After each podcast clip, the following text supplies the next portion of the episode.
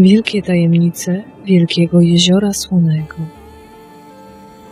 Pośród surowej dziczy stanu Utah leży lśniący niczym miraż, pośrodku wyludnionej, zarośniętej okolicy, jedno z największych i najbardziej niezwykłych jezior północnej Ameryki. Wielkie Jezioro Słone. Ze swoimi pozbawionymi ryb, leśniącymi w gorącym słońcu słonymi wodami oraz w większości niezamieszkałymi szczytami górskimi przy północnym i południowym brzegu oraz nagimi słonymi mieliznami, to ogromne, enigmatyczne jezioro jest miejscem w pewnym sensie nawiedzonym, zanurzonym w morzu przeszłości, cudów przyrodniczych, mitów, legend i tajemnic. Jest to miejsce pełne nie tylko intrygujących zjawisk przyrodniczych, ale również ogromu dziwnej historii i wielkiej osobliwości. Leżące w północnej części stanu Utah, Wielkie Jezioro Słone jest największym słonym jeziorem na zachodniej półkuli oraz największym jeziorem w USA zaraz po Wielkich Jeziorach. Zajmuje ono obszar około 4400 km2, choć może się to zmieniać z uwagi na wyparowywanie wód powierzchniowych, które w najgłębszym miejscu sięgają zaledwie 11 metrów głębokości.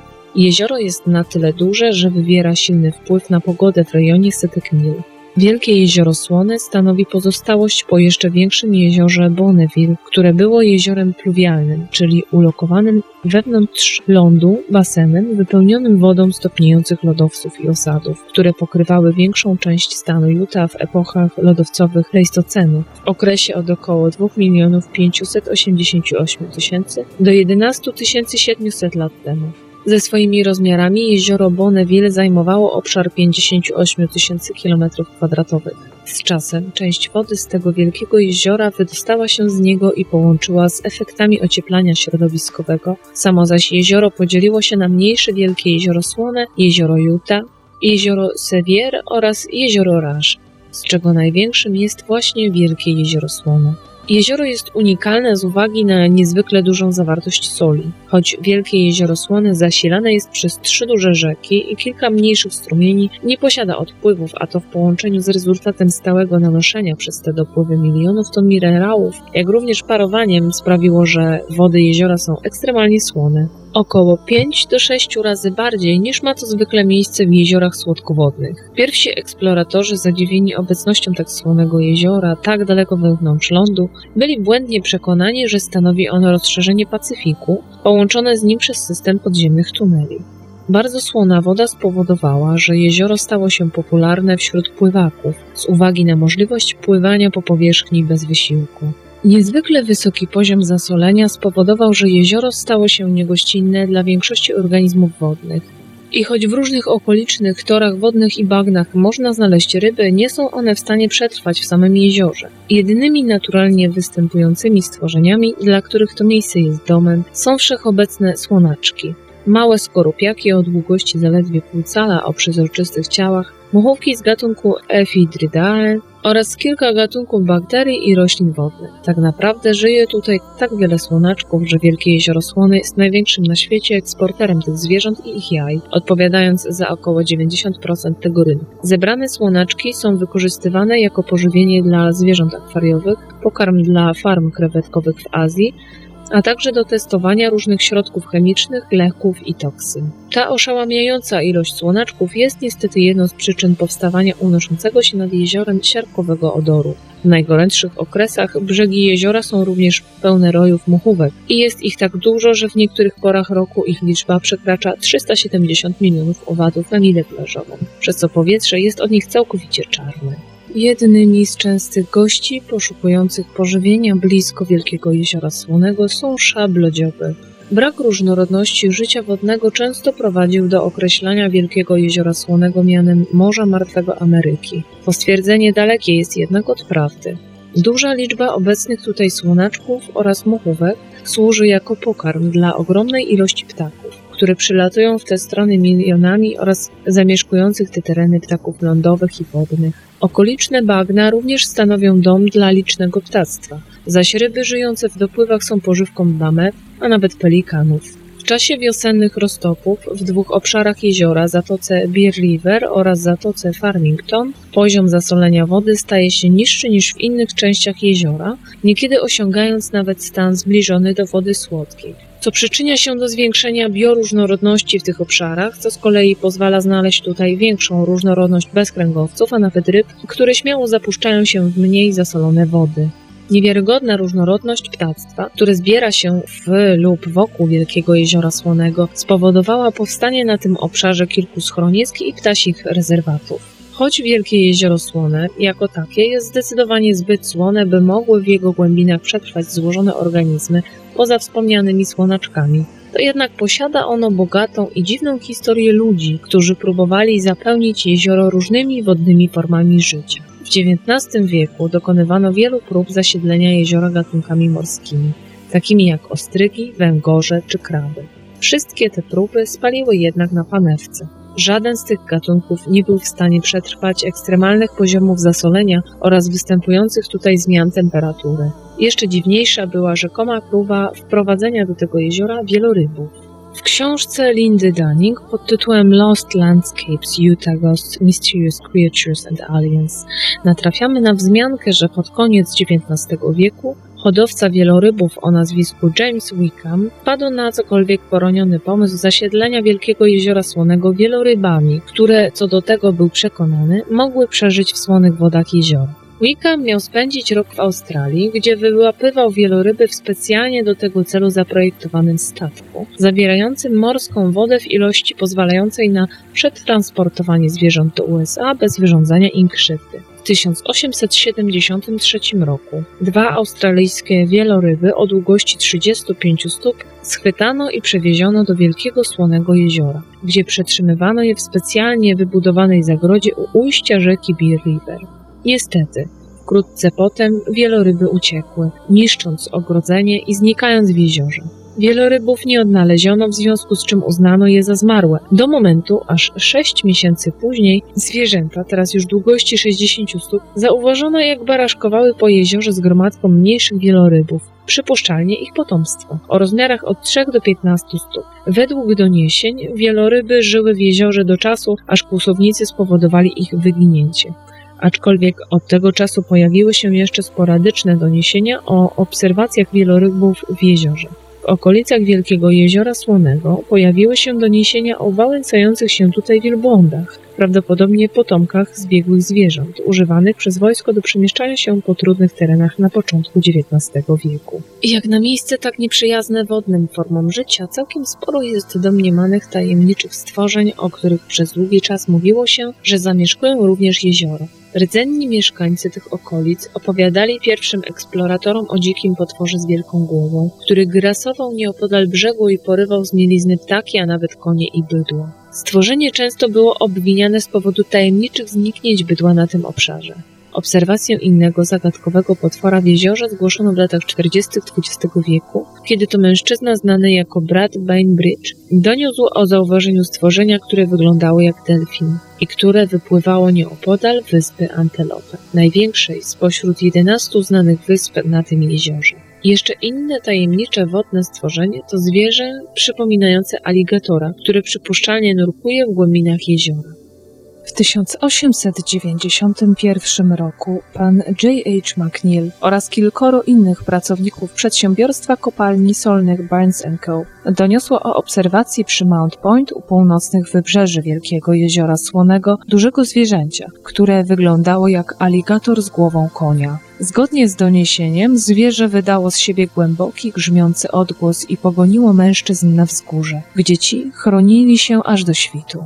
Wróciwszy w miejsce, w którym poprzedniego dnia widzieli potwora, znaleźli przewrócone otoczaki, ślady i wyżłobienie w gruncie zrobione przez biegnące zwierzę. Od tego czasu sporadycznie widywano w jeziorze zwierzęta przypominające aligatory, o rozmiarach wahających się od skromnych pięciu stóp aż do naprawdę olbrzymich 75 stóp. Wody Wielkiego Jeziora Słonego nie są jedynym miejscem, w którym przystań znalazły domniemane zagadkowe potwory. W powietrzu również grasuje dziwna kreatura, którą okoliczni tubylcy nazywają Wielkim Komarem lub Wielki Komar Potwór. Uskrzydlony natręt, który ma wysysać krew z ofiar i który posądzany jest o zabicie wielu członków plemion. Nad Wielkim Jeziorem Słonym sporadycznie donoszono o obserwacjach wielkich uskrzydlonych stworzeń. Jednak najsłynniejsza obserwacja miała miejsce w 1903 roku, kiedy to kilka gazet, w tym innymi The Denver News, The Longasport Pharaohs oraz The Pittsburgh Press, opublikowało artykuły opisujące obserwacje ogromnego uskrzydlonego potwora, który wyglądał jak latające prehistoryczne stworzenie przypominające pterozaura. Doniesienia mówiły, że dwaj myśliwi o nazwiskach Martin Gilbert oraz John Barry w miejscu o nazwie Stansbury Island przypuszczalnie zauważyli coś, co określili jako prehistorycznego potwora. Dziwna bestia została opisana jako połączenie ryby, aligatora i nietoperza, które przebywało zarówno w powietrzu, jak i pod wodą.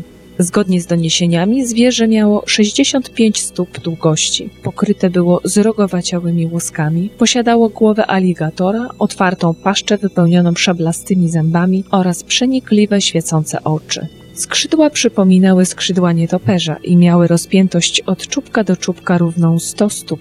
Wspomniano również o ogonie podobnym do rybiego. Mężczyźni przypuszczalnie widzieli, jak stworzenie wylatuje po zmroku i wraca jakiś czas później, niosąc w szczękach całego mocno okaleczonego konia. Mężczyźni opisali następnie, jak stworzenie zniknęło w jaskini wraz ze swoją makabryczną zdobyczą oraz, że słyszeli przyprawiające o mdłości odgłosy chrupanych kości, po czym godzinę później postanowili ostrożnie wrócić do swojego obozu po drugiej stronie wyspy. Poza dziwnymi wodnymi bestiami i latającymi prehistorycznymi stworzeniami, Wielkie Jezioro Słone jest też podobno domem dla małych koni o rozmiarach psa, które mają biegać po brzegach jeziora oraz oraz niektórych wyspach tajemniczego plemienia tubylców ujeżdżających słonie, zaginionego plemienia białych Indian, które mieszka teraz na jeziornych wyspach, a także dziwnych białych niedźwiedzi, które sieją postrach na słonych mieliznach. Te tak zwane słone niedźwiedzie mają rzekomo całkowicie zlewać się z otoczeniem do takiego stopnia, że widoczne są tylko ich czarne oczy.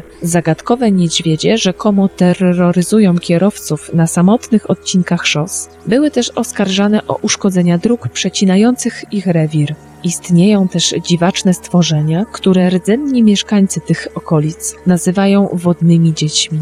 Mają to być stworzenia o rozmiarach człowieka i aparycji przypominającej klasyczną syrenę o długich czarnych włosach i ogonie ryby. Najbardziej niezwykłą cechą tych istot były ich falujące odgłosy, które miały przypominać płacz dziecka. Stąd ich nazwa. Wodne dzieci postrzegano jako niebezpieczne kreatury, które miały ciągnąć ofiary w stronę wód, gdzie następnie wciągały je pod powierzchnię i topiły. Istnieje wiele legend i historii opowiadających o duchach bytujących w tej okolicy, ale przypuszczalnie najbardziej znana, złowieszcza i przerażająca z nich opowiada o szabrowniku grobów Johnie Baptist, niesławnym kryminaliście, który w czasie swojej ponurej kariery sprofanował i zbezcześcił nawet 300 grobów. Baptist pracował jako grabarz, gdy spadł na niego cień podejrzeń, po tym jak odkryto, że kilka z wykopanych przez niego grobowców zostało sprofanowanych włącznie z miejscami pochówku Lotta Huntingtona, Moroni Clauson oraz Johna P. Smitha, którzy zostali postrzeleni i zabici w trakcie próby ucieczki przed ścigającą ich policją. Śledztwo w sprawie zbezczeszczenia grobów rzezimieszków doprowadziło funkcjonariuszy do domu Baptist, którego później postawiono w stan oskarżenia, gdy na światło dzienne wyszedł proceder sprzedawania biżuterii skradzionej ze zwłok, za co zresztą aresztowano go w 1862 roku. Sprawie towarzyszyło duże oburzenie opinii publicznej, związane z ponurymi i pożałowania godnymi przestępstwami Baptist. A stało się jeszcze gorzej, gdy okazało się, że Baptist pojawił się na procesie ubrany w garnitur należący do znanego kupca, który umarł i został w nim pochowany kilka lat wcześniej. Baptist uznano winnym. Doniesienia zaś głoszą, że zamiast umieszczać go w więzieniu, zdecydowano zesłać go na wyspy Jeziora Słonego. Podobno na jego czole nakreślono niezmywalnym tuszem znak, tak aby wszyscy widzieli, że to szabrownik grobu. Niektóre doniesienia podają też, że jego uszy ścięto, tak jak robi się to z uszami bydła. Później Baptist został potępiony z daleka przez wzburzony tłum, domagający się osadzenia go na odległej, jałowej i niezamieszkanej wyspie Fremont, zwanej wówczas Wyspą Millera, gdzie postawiono mu obskurną chatę i zapewniono zaopatrzenie, aby swoje ostatnie dni spędził w wymuszonej samotności. Trzy tygodnie później, gdy jeden z ludzi postanowił go odwiedzić, odkrył, że chałupa została rozebrana, a Baptist nigdzie nie było. Jedynym dowodem tego, co się z nim stało, była krowia skóra, która wyglądała jak przerobiona na linę do związania tratw. Poza tym nigdy nie znaleziono po nim żadnego śladu, nawet po długich poszukiwaniach. Wyglądało to tak, jak gdyby po prostu zniknął z powierzchni planety. W następnych latach pojawiły się zwodnicze wskazówki co do jego losu, a nawet miały miejsce obserwacje jakiegoś mężczyzny. Do niczego one jednak nie doprowadziły. Najbardziej obiecujący trop pojawił się w 1890 roku, kiedy to myśliwi najpierw odkryli zagrzebaną w mule ludzką czaszkę, a potem odnaleźli pozbawiony głowy ludzki szkielet z przyczepioną doń kulą i łańcuchem. Władze jednak utrzymywały, że Baptist nigdy w taki łańcuch nie został zakuty. Do dziś pozostaje więc zagadką, gdzie się udał. Jeśli jednak wierzyć okolicznym mieszkańcom, miejsce pobytu jego ducha nie stanowi tajemnicy. Mówi się, że zjawa Baptist ukazuje się na brzegu wyspy Fremont w staromodnym ubraniu i nosi łopatę, niekiedy wołając o pomstę. Czasami jest też nazywana potworem z Wielkiego Słonego Jeziora. Takie gniewne duchy i zjawy są niekiedy posądzane o niewytłumaczalne katastrofy statków powietrznych, których na Wielkim Jeziorze Słonym zdarzyło się wiele. Wielkie Jezioro Słone stało się w pewnym sensie prawdziwym śródlądowym trójkątem bermudzkim dla zaginionych samolotów, z których wiele zginęło w tajemniczych okolicznościach. Główny szlak powietrzny do nieodległej bazy sił powietrznych w Hill znajduje się tuż nad jeziorem. Nad okolicą przylatują również samoloty zmierzające do międzynarodowego lotniska w Salt Lake City. Przez lata na dnie jeziora swoje miejsce spoczynku znalazło wiele samolotów i helikopterów, często w dobrych warunkach i z doświadczoną załogą na pokładzie. Jeden z dziwniejszych wypadków miał miejsce, kiedy pilot, weteran II wojny światowej, rozbił swój samolot na jeziorze a kilka dni później wyszedł z wody, nie pamiętając, gdzie w tym czasie przebywał. Poza pojazdami powietrznymi w niewyjaśnionych okolicznościach zatonęło tutaj również wiele szkunerów, okrętów transportowych i innych statków. Jednym z najsłynniejszych była łódź City of Corinth, która według legendy zatonęła wypełniona złotem. Wraku statku nigdy nie odnaleziono. Mówi się też, że jego cenny ładunek wciąż może spoczywać na dnie jeziora. Jako jednego ze sprawców zatonięć statków podaje się nagle niewytłumaczalne wiry wodne, które otwierają się bez ostrzeżenia i mają wciągać statki do bagnistych podziemnych czeluści, tak, że nikt ich już więcej nie widzi. Obojętnie, czy takie wiry rzeczywiście istnieją, czy też nie, wielu wraków statków i samolotów istotnie nigdy nie odnaleziono. Choć po części może to być spowodowane faktem, że widoczność w jeziorze jest dość słaba, zaś według nurków na dnie jeziora znajduje się gruba warstwa śmierdzącego szlamu z rozkładających się szczątków. Nie wiadomo, ile wraków spoczęło na wieki w głębinach wielkiego jeziora Słonego.